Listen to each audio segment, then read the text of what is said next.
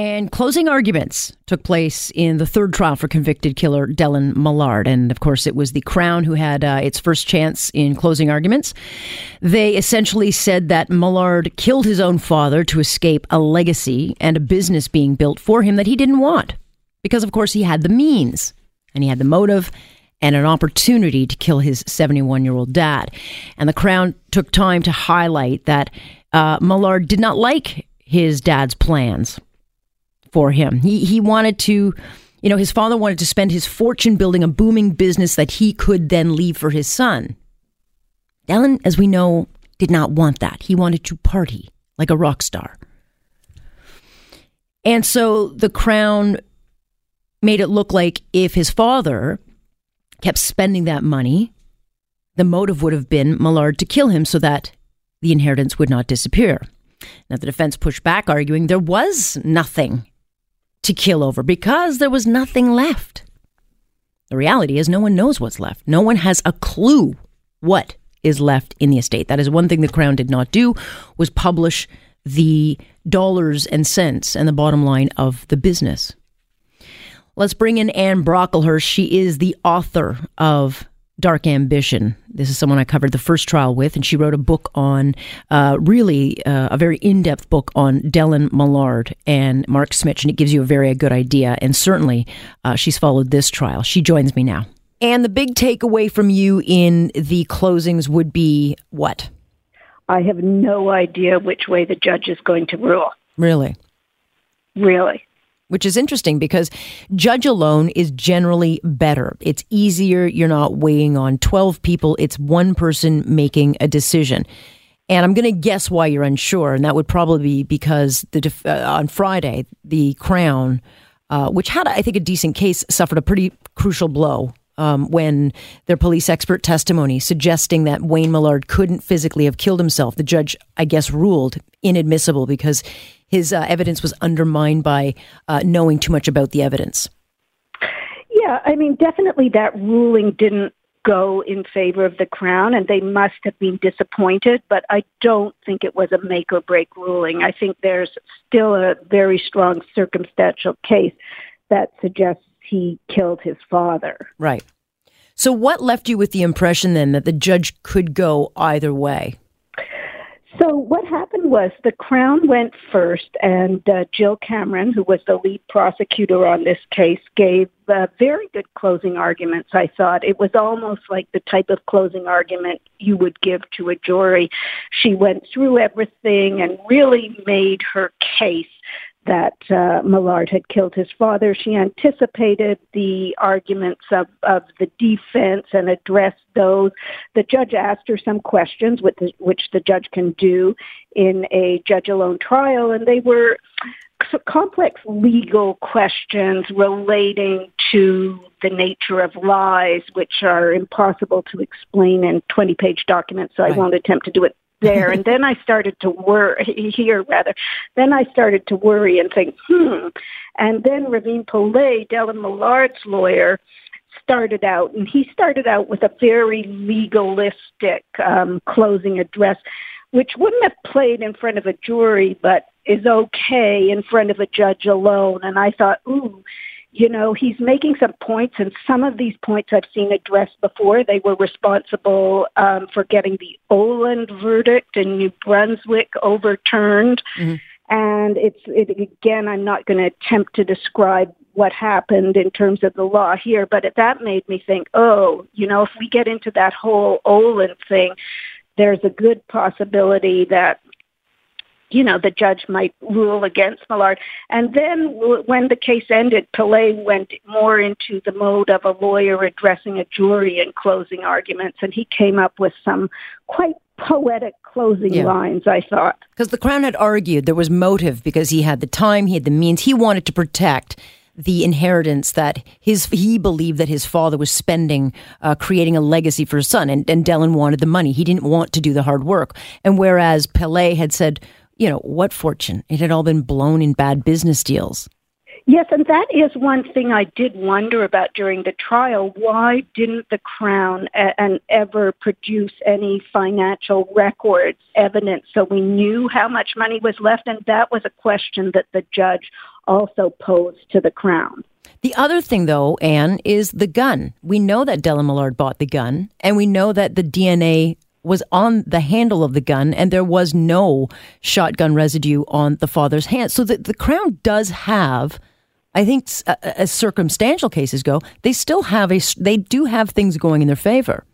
Oh, no, they do have a good, strong circumstantial case, and there's, uh, you know, you could definitely um, find him guilty beyond a reasonable doubt. Speaking of the gun, I, I just want to tell you one rather comic thing that happened at one point today.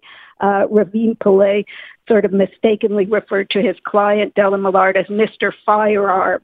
And then he had to correct it, I mean, Mr. Millard, and I had to sort of stop myself from laughing.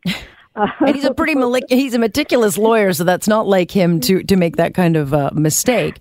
Um, did uh, Millard have any kind of um, emotion and or reaction during today's proceedings? Because he didn't put him up, and I, I wasn't sure which way Pillay would go with you know his side of the case, but he did he did not put Mr. Millard on the stand. No, Millard wasn't very demonstrative today, and I didn't see him uh, looking around the courtroom, making eye contact with journalists and various spectators, as he is often wont to do. He was just sort of head down, looking at his laptop, occasionally consulting with uh, his lawyer. And so, what happens now? I mean, we know that Judge Alone. I mean, this this trial was wrapped up pretty cleanly, pretty neatly, which is the beauty of a Judge Alone trial. But how long does um is he going to be giving this thought? Well, I thought we might get a verdict in three weeks, but um, I was probably wrong. The judge said today that if all went well and she didn't get assigned to any other trials, so best case scenario, it's possible she might have a verdict by July 19th. But if she doesn't, we'll probably be waiting until September. Oh, you mean after after the summer break? Yes, justice waits for after the summer holidays. Well, everyone, yes, justice waits for everyone's summer vacations. Well, I mean, this is, though, the third of three trials. And by this point, we now have the, the entire story of Dellen Millard and how he traveled down such a wrong road. We do. And I think that people, among people who know the entire story, almost everyone believes that he did kill his father. But mm-hmm. of course, the judge is not supposed to have the entire story. She's just supposed to be looking at uh, this particular case. Well, there's been a lot of debate as to why even have this trial, which I don't understand that debate at all. I mean, Wayne Millard was a person, and if he was in fact killed by his son, he deserves justice as well. But um, there has been that debate uh, over whether there should have been the trial at all. Where are you on that? Completely ridiculous debate. Um, you know, you don't just say, no, sorry, we can't do justice here. It costs too much. And, um, you know, I'm really also glad we had it for some pragmatic reasons. We got to see how the Toronto police really blew this case. There yeah. were also questions about the coroner. That's important information that the public yeah. should know and wouldn't have known. And then there's the fact that, you know, eh, Millard's inheritance, whatever it is, and, you know, I've seen estimates that go from 2 million to 8 million, depends on the outcome of this trial, whether he gets that money. So along with the principle that, you know, if you murder someone, you should face justice for for doing so, or if you're suspected of murder, um, there are these other pragmatic reasons. Yeah, and it would be a real travesty if he got that money. It would be a real travesty, um, given the story as we know it now. But I, I, tend to agree with you. It's not tend. I do, in fact, agree with you that it, it never even should have been a debatable matter. Um, but again, after this, we'll have to wait and see what uh, what the, the next move is for Mr. Millard because he'll likely appeal this as well.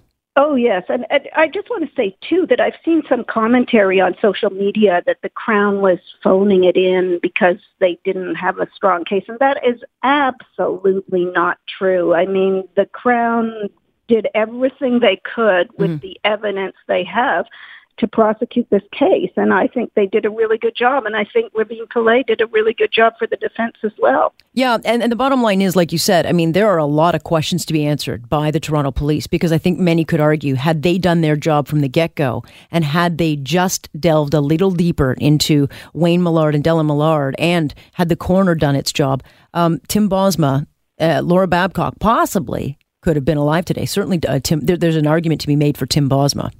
Yes, and I mean, th- then we come back to the Laura Babcock case, and there were also questions about the police's performance in that case, where the last eight phone calls she made were to Dellen Millard, and Toronto police never interviewed Dellen Millard. Yeah, I know, so, I know. It, it's crazy that they didn't. So I don't know if we'll get any kind of uh, inquest or inquiry into this. I, I happen to not think there'll be a public demand for it. There should be, though. Agreed. Yeah. And we will stay tuned. Thank you so much. You're very welcome. Anne Brocklehurst, my old courtmate, joining us tonight. Of course, her book Dark Ambition is still available, and you can also catch her blogging at annbrocklehurst.com if you want to get more in depth and um, kind of get the full circle. Because really, now we've got the whole story of what happened with Dellen Millard. On point, I'm Alex Pearson, and this is Global News Radio.